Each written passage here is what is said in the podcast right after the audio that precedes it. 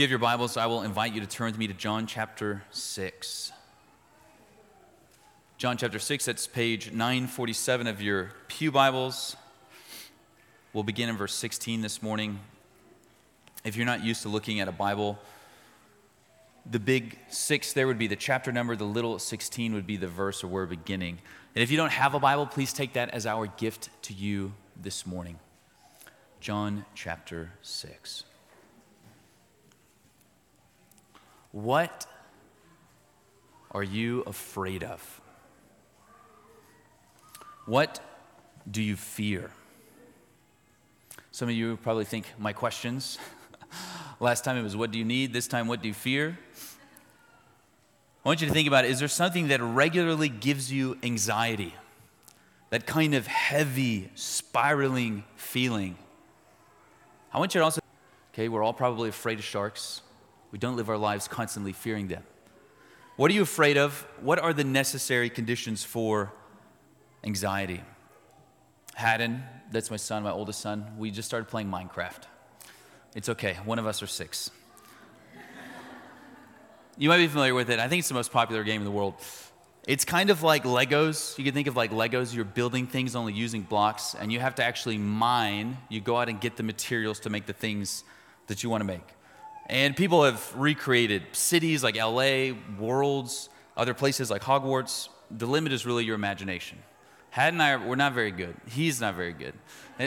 We play on the Switch, and he actually shuffles his body with his character. We're trying to recreate our house right now. You know, we're not doing something like Hogwarts. We're just trying to recreate our house. Now, to build something, you need materials, like wood, which you get from trees. You end up needing stone, gems, different things that you get from deep down in the earth. So Had and I, the other day, we had built this, this mine system, basically, to get deep down into the earth where we're We're getting the kind of materials that we need. And uh, the days and nights move really quickly in Minecraft, so you don't know really if it's day or night when you're down below because you can't see the surface. Had and I been down there for a long time, we started making our way up our kind of stairwell, which takes a long time. We're like at the bottom of the Minecraft world. And we get towards the top, and I'm like, oh, shoot. I can see the surface, and I see that it's nighttime. Now, he wants to start running back down into the cave. Now, if you've played, you know why he's scared. It's because at night, the mobs come out. These are like zombies and skeletons, spiders, wizards, some of you know. And they try to, you know, kill your character. Haddon's afraid of them. Typically at nighttime, we would go to sleep. We have we have beds in our home. You sleep at night, you wake up, it's morning, the mobs are gone. We can't do that because we're in this, we don't have beds with us. We're in this little stairwell. I tell Haddon, we're going to run for the house. I say, you can trust me. We can make it, but you've got to stay close to me. We can do this. Okay? He says, okay. So we come, we come out. Now, when you come out of the stairwell, you can see our house in the distance. The temptation would be to run straight for it, but you won't make it because there's a retaining wall and a fence. I've made this nice little pathway with gravel that veers off to the left. So I come out. I tell Haddon, sprint and stay with me.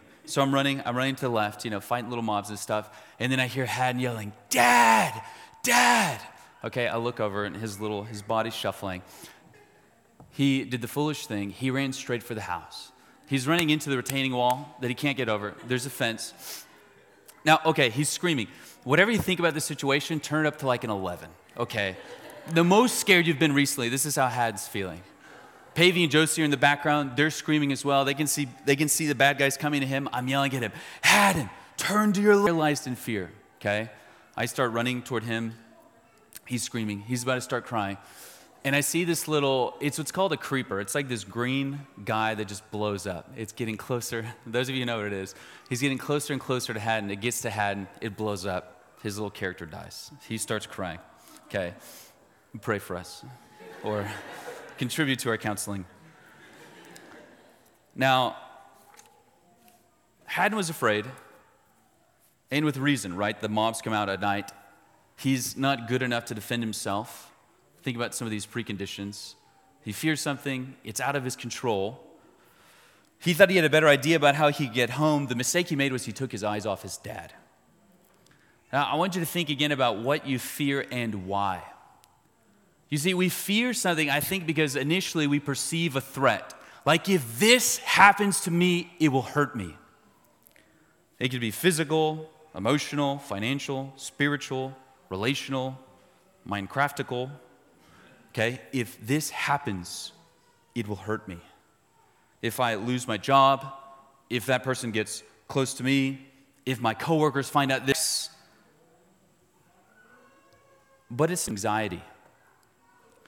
You have to add to that an understanding of just how little you can control. Now, this doesn't mean you won't try to control, right? Between now and the biopsy report, you spend all your time on WebMD, doing nothing to impact the report, only decreasing your mental state, if not your physical state. So why are we anxious about any given thing? It's because we perceive a threat. We recognize how little we can control. And one more ingredient, we live as though there is no God. Not only are we not in control, no one is. Okay? Atheism in the face of pain is the root of anxiety. We assume and act like we're all alone, and so we live in fear. So think again, what is it you fear and why? What do your fears or your anxieties have to do with God, both with the storms of life and with his people?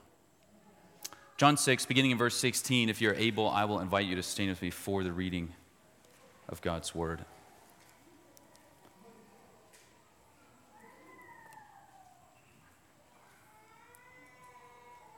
John chapter six. When evening came, his disciples went down to the sea, got into a boat, and started across the sea to Capernaum. Darkness had already set in, but Jesus had not yet come to them. A high wind arose, and the sea began to churn. After they had rowed about three or four miles, they saw Jesus walking on the sea. He was coming near the boat, and they were afraid, but he said to them, "It is I. Don't be afraid." Then they were willing to take him on board, and at once the boat was at the shore where they were heading. This is the word of God. Praise be to God. You can be seated. Now, by way of context, last time we saw the fourth of seven signs in the first half of the book of John. Jesus multiplied five loaves and two fish to feed well over five thousand people. Jesus revealed himself once again as Israel's God and Messiah, the one who had come to give his people eternal life. Now, the people recognized on some level that Jesus was a prophet who would come into the world. They wanted to make him king by force. It looks like they accepted Jesus, but really they rejected him. They wanted Jesus to be king on their own terms. Jesus then retreated back up the mountain. The point of the sign we saw is that Jesus gives life. We have a need for life, and Jesus provides for that life. And I want to revisit our big idea from that sermon. We saw that God meets all of his people's needs. God loves to care for his people. He loves to meet our needs. He ordinarily does so without us even noticing. God meets all of his people's needs. If you have an unmet need, it's either not a need. This is often the case. We have desires. They might even be good desires, but not something we need for life and godliness. So it's either not a need, or God is temporarily withholding something from us. He's trying us that we might learn that he is sufficient for us. What we're going to do this morning is kind of double click on the idea of trial, or zoom in on it, to see how it actually gives us more of Jesus. What we and the disciples should have learned from the last sign, that Jesus is sufficient to meet our every need, even, we might say, especially in the midst of trial. It will be put to the test.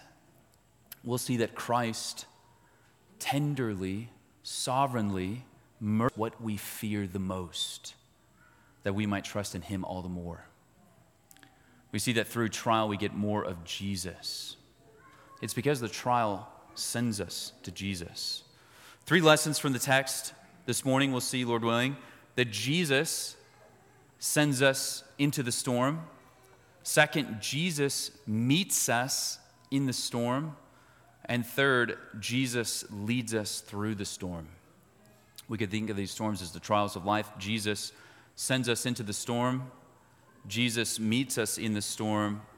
And Jesus leads us through the storm. Again, this is all that we might trust Christ more than we fear the world. First, Jesus sends us into the storm. Now, if you're looking there at the text of John six, you might wonder, where am I getting this from? It's more explicit in the Synoptic Gospels, Matthew fourteen, verse twenty-two. Immediately, so this is after the feeding of the five thousand, immediately he made the disciples get into the boat and go ahead of him to the other side. So Matthew tells us that Jesus actually sent the disciples ahead of him by sea. Now, if I send you on a trip or to the store or something and it begins to storm, am I liable for that? Uh, if I didn't know it was going to storm, no. If I did know and I didn't tell you, if I actually caused the storm, you see that John has clearly at this point made very clear through his words and through the words and actions of Jesus that Jesus is God. We saw in John one one and John one eighteen that Jesus is God. Recently in Jerusalem when he heals the man on the Sabbath, Jesus exempts himself from the Sabbath command, command by appealing to his relationship with the Father and their shared work. Jesus has made it clear to us that he is the God of Israel. So as God, Christ not only knows the sea he sends them into, he not only knows the storm will come, but he actually brings it. Psalm one oh seven, verse twenty-three. Others went to sea in ships, conducting trade on the vast water. They saw the Lord's works, his wondrous works in the deep. He spoke and raised a stormy wind that stirred up the waves of the sea. Rising up to the sky and sinking down to the depths, their courage melting away in anguish. They reeled and staggered like a drunkard, and all their skill was useless. We see that Jesus is going to bring the storm and actually bring a storm that surpasses their skill. They'll find themselves in a position where their skills are useless for what they're facing. Jesus does this because he loves them. He does it to reveal more of himself to them. He does it to increase their trust in him. Jesus treats us. So Jesus sends a storm beginning in verse sixteen. You can look at the text. When evening came, his disciples went down to the sea, got into a boat, and started across the sea to Capernaum. Darkness had already set in, but Jesus had not yet come to them.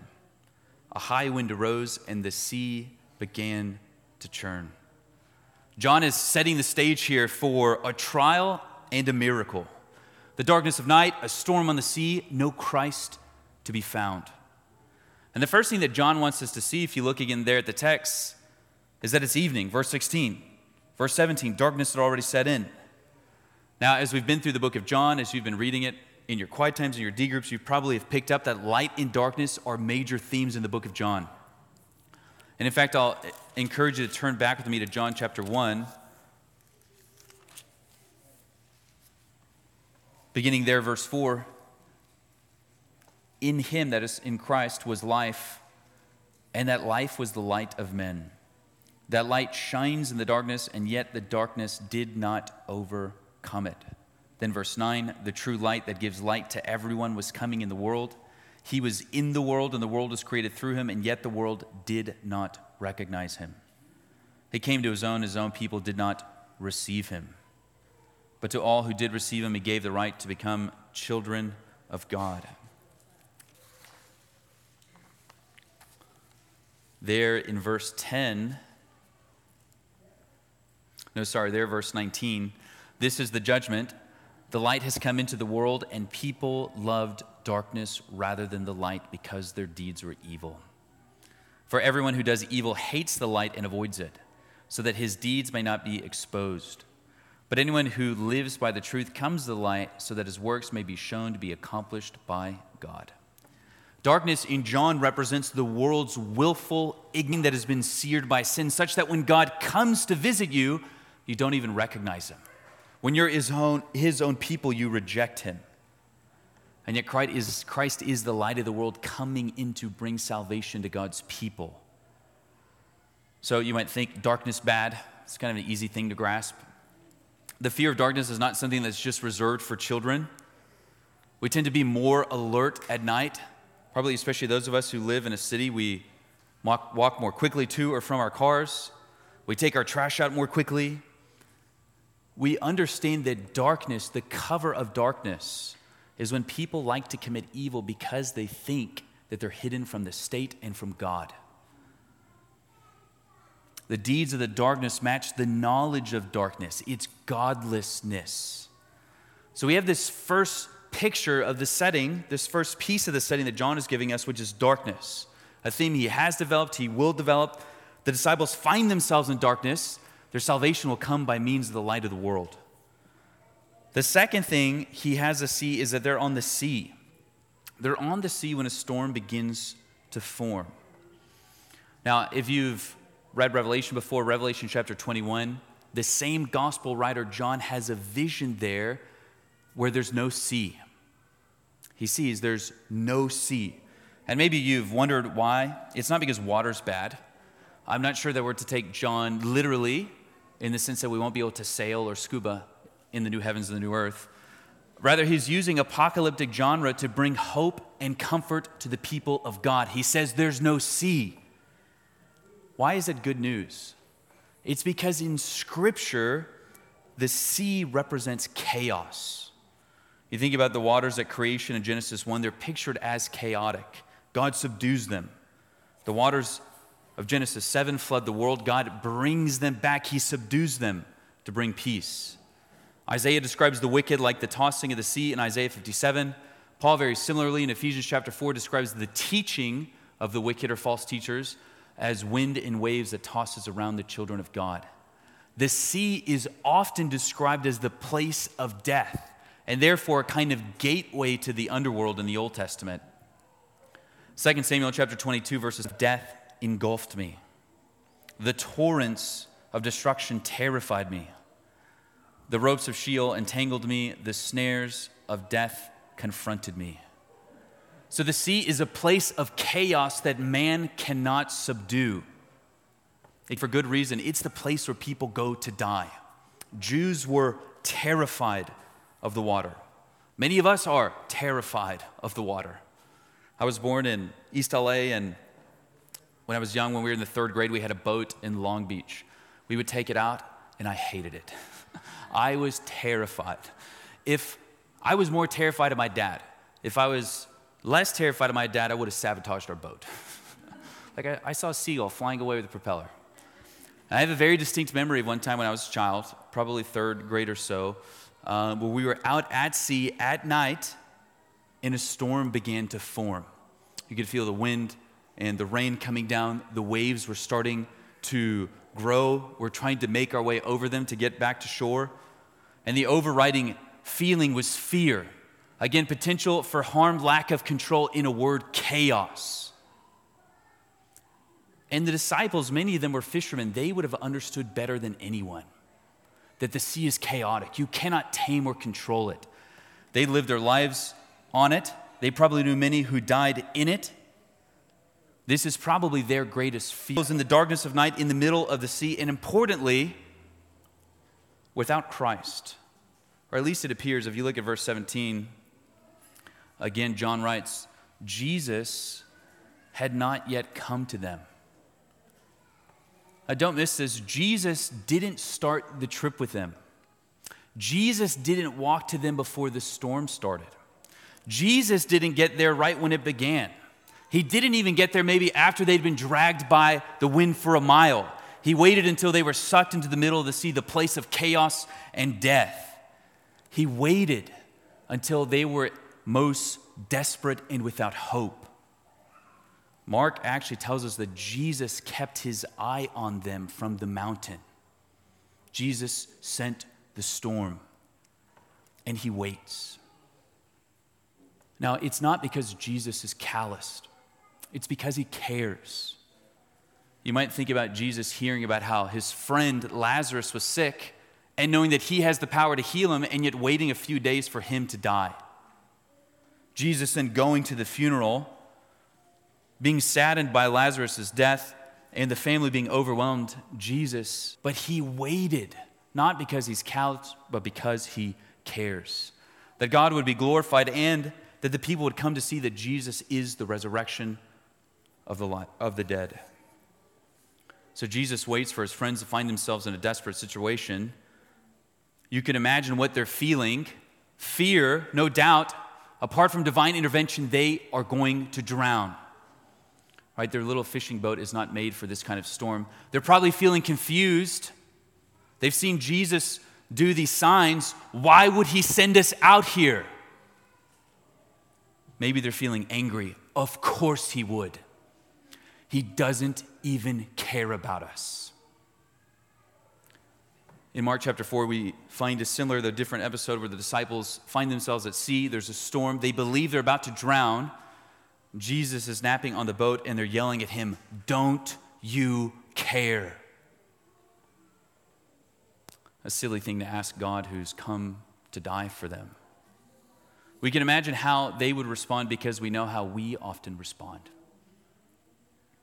Brothers and sisters, I wonder, how do you respond when the storms of life are overwhelming you? Do you feel as though God is present or distant? Do you trust in him, or are you quick to accuse him of wrongdoing? Often, we just act like God harm, lack of control, and atheism. Jess, my wife, recently shared with me what's called the hourglass of anxiety. It's an image for how people respond to fear. Some people respond by avoiding what they fear. They don't go to the doctor. They never share the gospel. They don't rebuke their parents. They put off trying to get pregnant. Some people try to control. They double down in their efforts, right? They doomsday scroll. They yell at their children. They see the doctor more often than they ought. Okay, both are functional atheists. It leads to anxiety. The disciples, we see them, if you look at the text, what are they doing? They're rowing. They're working. They're trying to control. They're at the point in the storm where what they ought to be doing is praying. And in the darkness of cloud at night, they should be looking for the light of the world. They should be comforting each other with one another from truth from Scripture. You see, there's a way to row in faith, and there's a way to row against it. The storm is beyond their skill. It's time to pray. If you've ever received counsel from our pastors, especially if you're struggling with anxiety, you probably have heard us ask you the question, what were your thoughts about God like during that episode? Like, what were you thinking about God? How is he present in the situation? Okay, when someone is driving around our city shooting innocent people and you're anxious, with worry, what were your thoughts about God like? Oh, I wasn't thinking about God. Atheism. What were you doing? I was sitting at my phone refreshing Twitter. Control. You see, Jesus in his kindness, in his mercy, not in control. He sends us what we fear the most that we might come to trust in him. Brothers and sisters, we are never in control and always in need. We struggle to believe this, and so Jesus puts us where we can feel it. Not so that we double down in our efforts, but so that we would come to rest in him. You might find yourself in a storm now. The economic recession is putting pressure on you, and you don't know how you'll provide for yourself or your family. Your child's medical care and potential for worse diagnoses are overwhelming you. You fear physical safety every time you leave your house. The idea of going to your job one more day makes you sick to your stomach. Your marriage is crumbling. Brothers and sisters, in a world marred by sin and the curse, there is potential for pain at every turn. If we were aware at how wrong everything could go in our lives, we would be even more anxious. You see, bringing good to us is a gift. It is the first step toward peace. Jesus does not send the storms of life to see whether or not we can row out of it. Rather, he sends them to show us we cannot, that we would draw closer to him. He wants us to come to the way that they would blow us to him. And the good news is that Jesus meets us in the storm.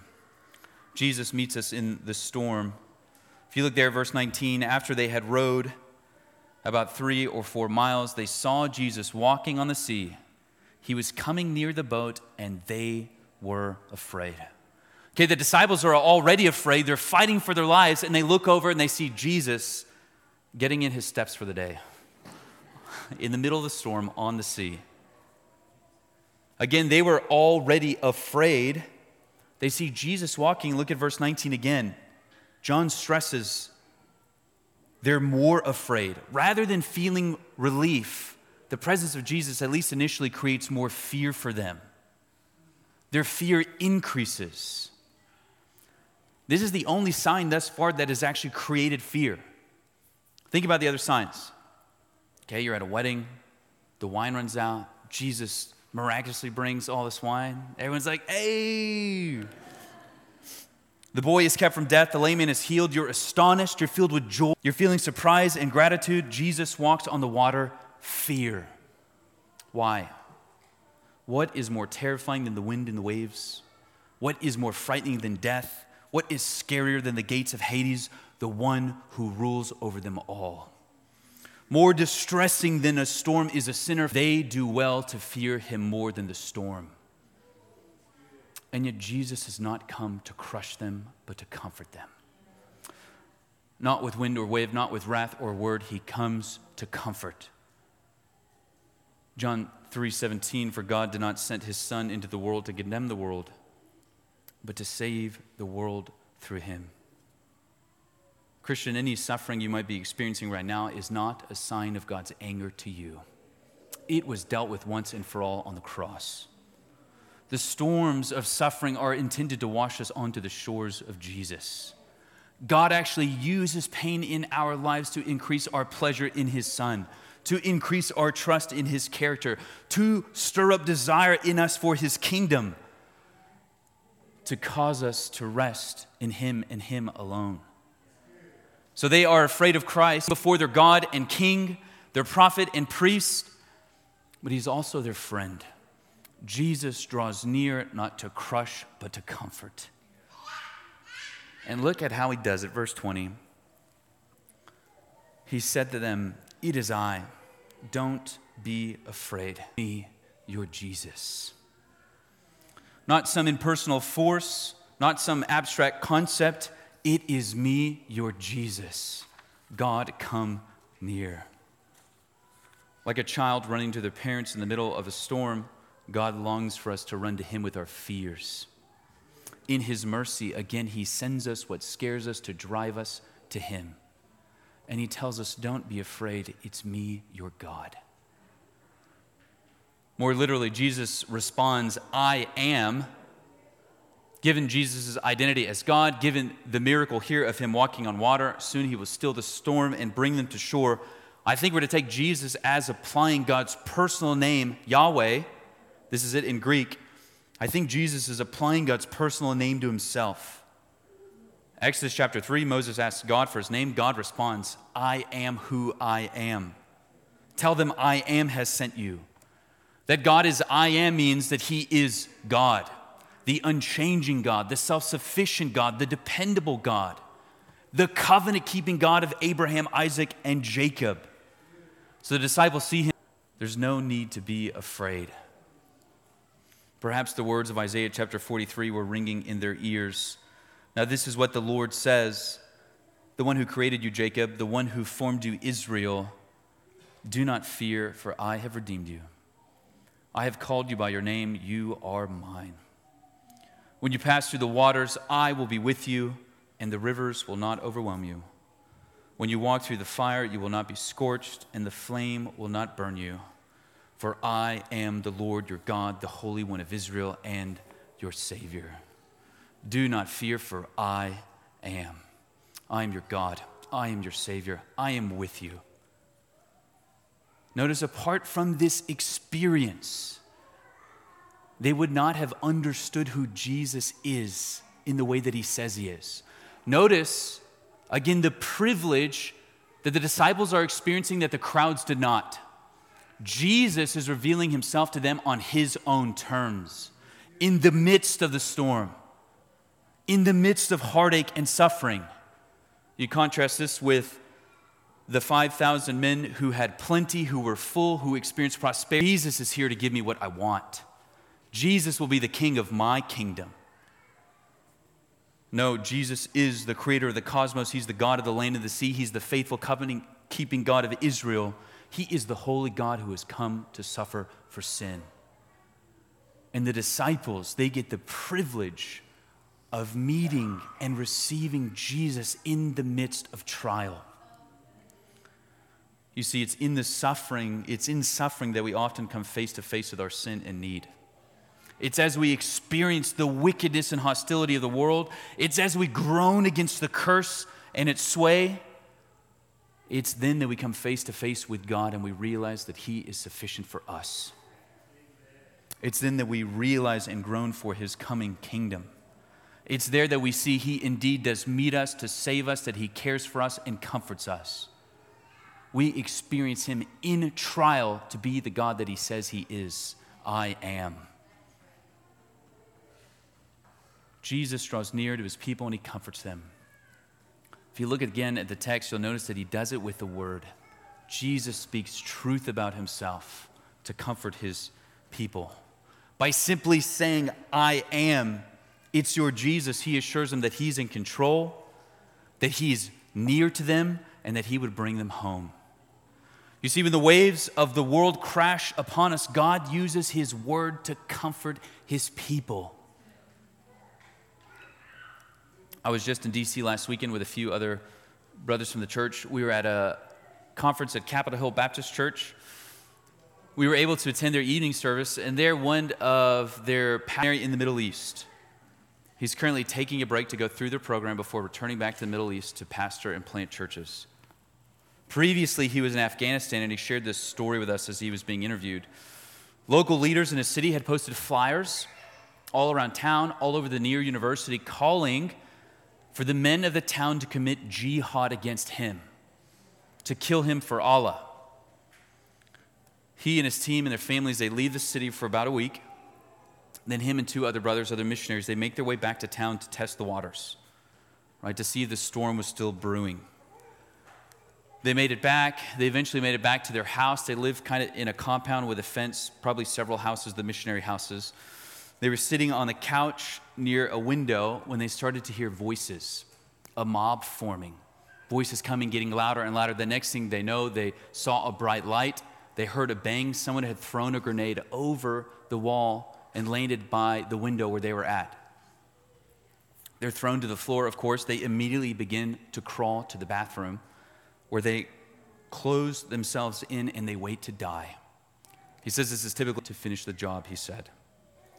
As they sat on the ground in the bathroom, he said they started to share scripture with one another. And he said something remarkable happened. They were not afraid.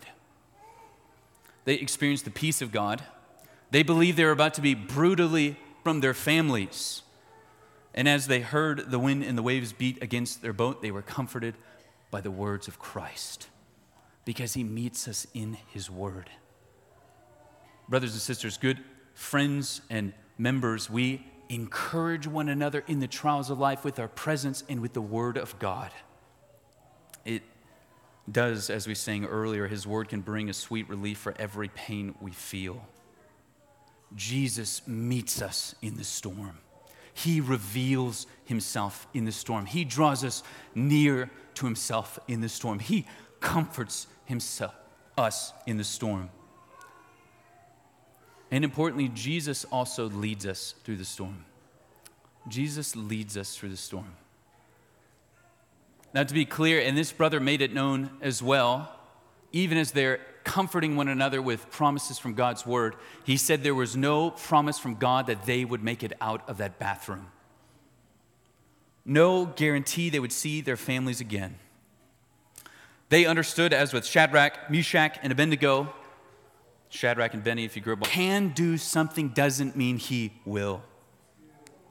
The saints of old, they told Nebuchadnezzar, God can rescue us from the furnace of blazing fire, and He can rescue us from the power of you, O king, but even if He does not, we will not serve you. What gave those men such confidence, such courage in the face of wicked men? It's not the promise that God will end all of our suffering here.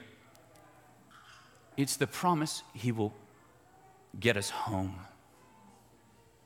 Brothers and sisters, there is no guarantee you will beat your diagnose, diagnosis. There is no guarantee your child's health will improve.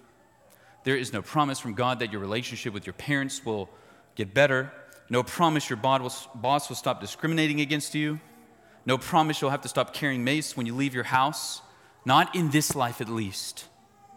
Yes, sometimes life feels like smooth sailing. More often than not, clouds are dark and the billows roll. But the promises we have from God are greater than the threats that we face. We have been adopted in the Son. We have been sealed by His Spirit. We have been forgiven by the blood. We have been baptized into His body, the church. Storm or still sea, we know that God Himself will lead us home. And He leads us by His very hand. Mornings, you might not know how you'll make it through this week. God Himself will get you home. Picture the scene again. The storm is threatening the disciples. The f- their fear only increases when they see Christ walking toward them. Jesus identifies Himself as the great I am, their Jesus. And then verse twenty-one, they were willing to take Him on board, and at once the boat was at the shore where they were heading. Now, if you've read this account in the Synoptics, or you might even remember when Pastor Josh preached through Mark, Mark and Matthew have a different stress of this account. Their stress lies somewhere else in Jesus' power to stop the wind and the waves. John doesn't even record that for us. No doubt it happened, of course. What John wants us to see is something different. It's that Jesus gets His people home. Jesus always gets His people home. Not one saint who has put their hope in Christ has not made it to that golden shore. It doesn't matter how young or old they died. It doesn't matter how they died or where they died. It doesn't matter how, how sick or healthy they were. It doesn't matter how big or small their faith was. Jesus' record is perfect.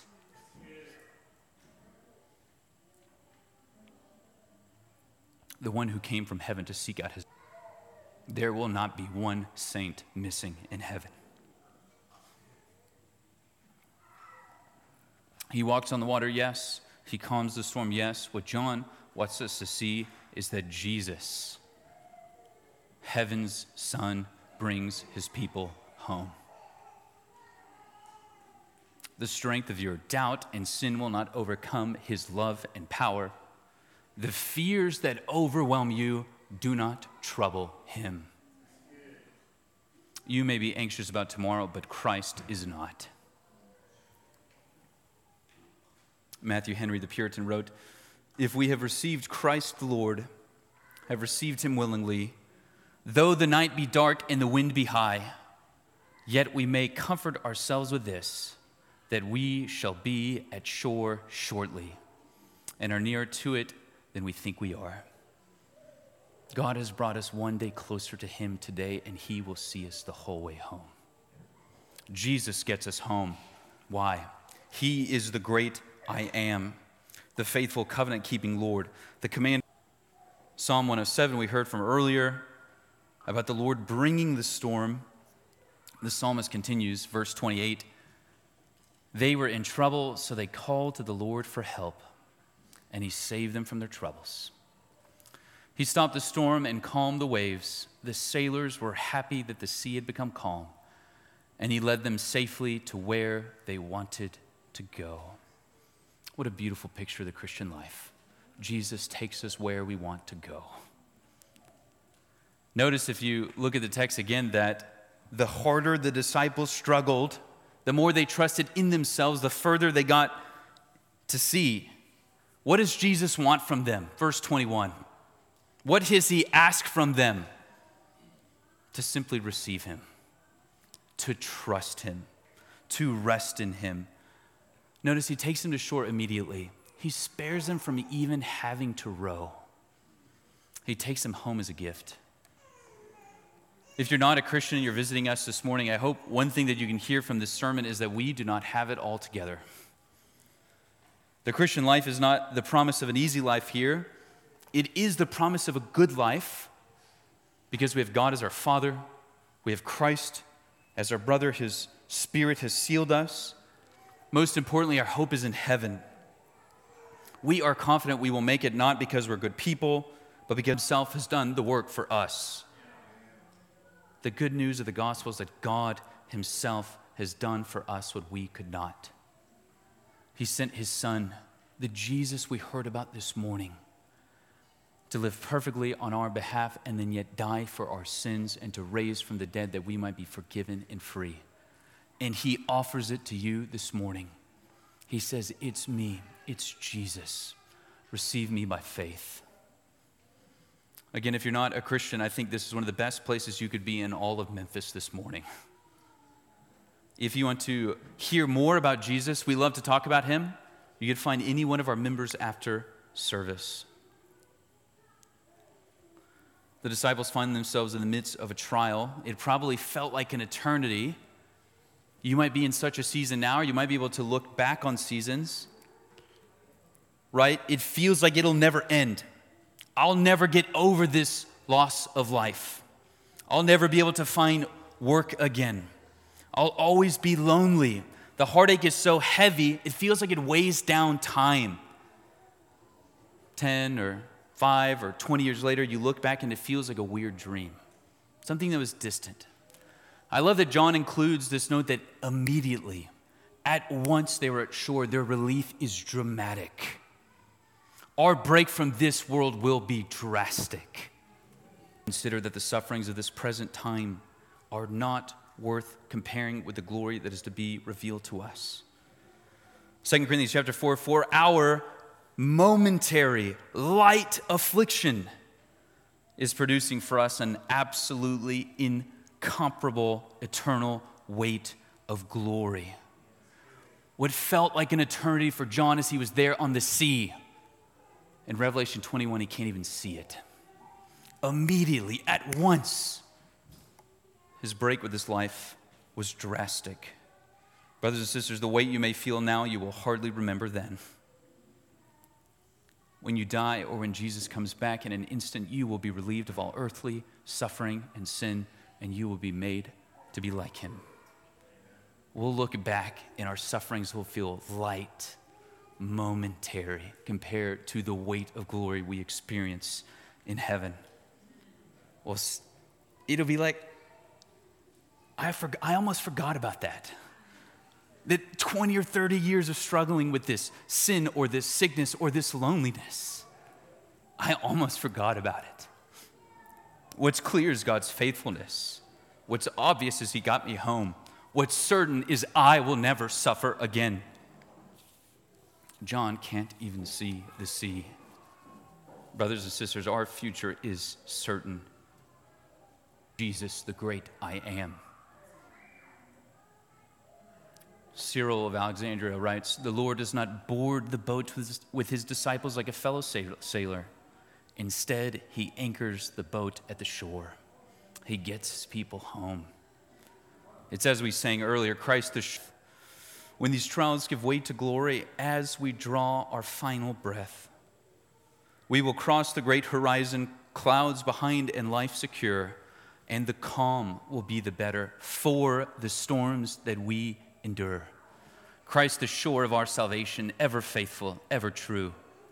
We will hold fast to the anchor. It shall never be removed. He sends the storms, yes, to give us more of Himself. Brothers and sisters, it is better to be near Christ as the waves rise than to be alone on land. May we grow to say with Spurgeon, I have learned to kiss the wave that throws me up against the rock of ages. We see the winds and the waves of life, they actually throw us upon Christ. One day the wave of death will wash us upon His me, your Jesus. I knew you'd make it. Not because of us, but because of Him. He's our Jesus. Let's pray.